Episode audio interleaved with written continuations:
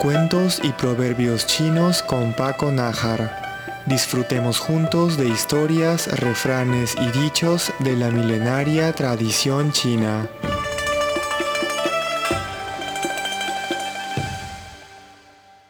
Hola queridos oyentes, está con ustedes Paco Nájar y nos reunimos en una nueva emisión de Cuentos y Proverbios Chinos.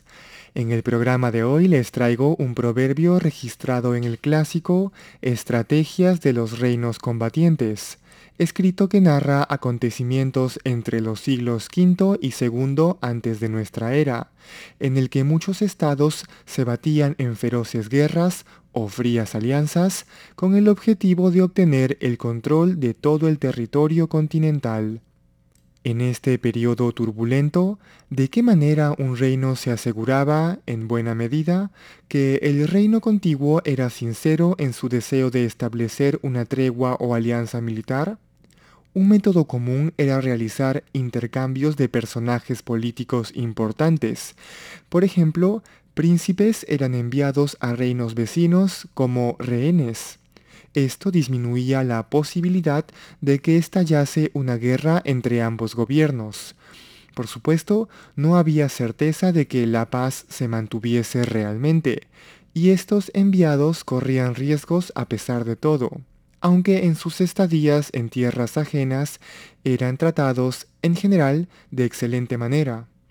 El proverbio de hoy tiene este escenario como trasfondo, y es el siguiente. Tres personas hacen a un tigre. Bastante curioso.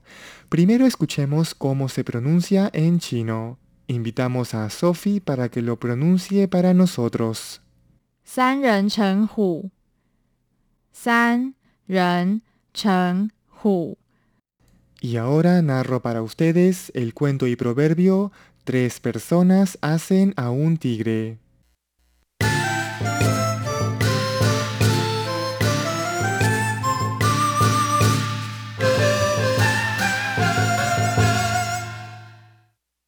Hacía mucho tiempo, el rey Hui del reino de Wei deseaba establecer una alianza con el reino de Zhao, y para ello decidió enviar a su hijo como rehén a aquel reino.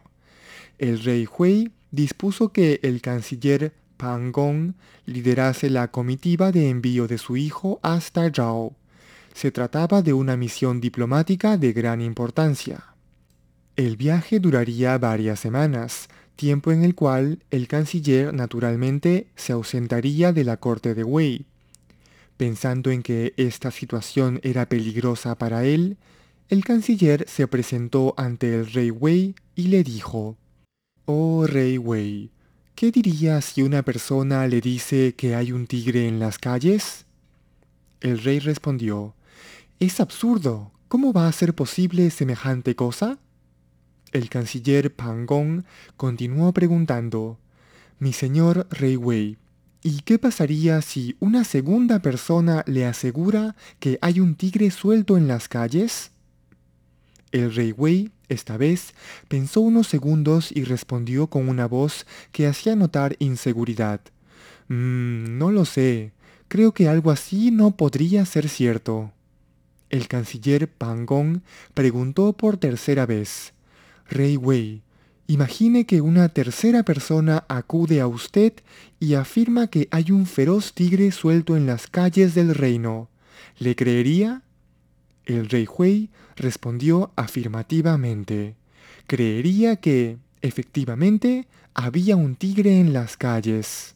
Entonces Pangong le dijo, de la misma manera, rey Hui, cuando yo haya partido liderando la comitiva de envío de su hijo, otras personas acudirán a usted y esparcirán rumores y mentiras sobre mí. Le pido que se mantenga alerta a estas intrigas y haga caso omiso de ellas. Explicado esto, el canciller Pangong partió junto al príncipe Wei rumbo a Zhao. Sin embargo, para desdicha del canciller, el rey Hui en Wei creyó en los rumores y mentiras que, tal y como Pangong había anticipado, se esparcieron sobre él durante su ausencia. Y esta es la historia de cómo tres personas hacen a un tigre.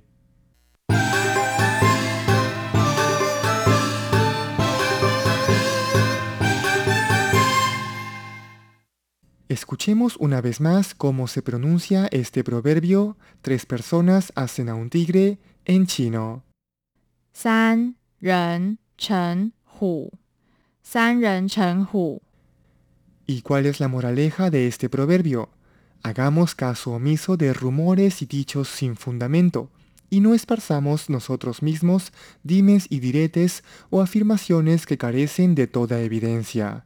Seamos, pues, cuidadosos con lo que decimos, no vaya a ser que terminemos nosotros también creando un feroz tigre suelto en las calles. Nos encontramos la próxima semana. Se despide Paco.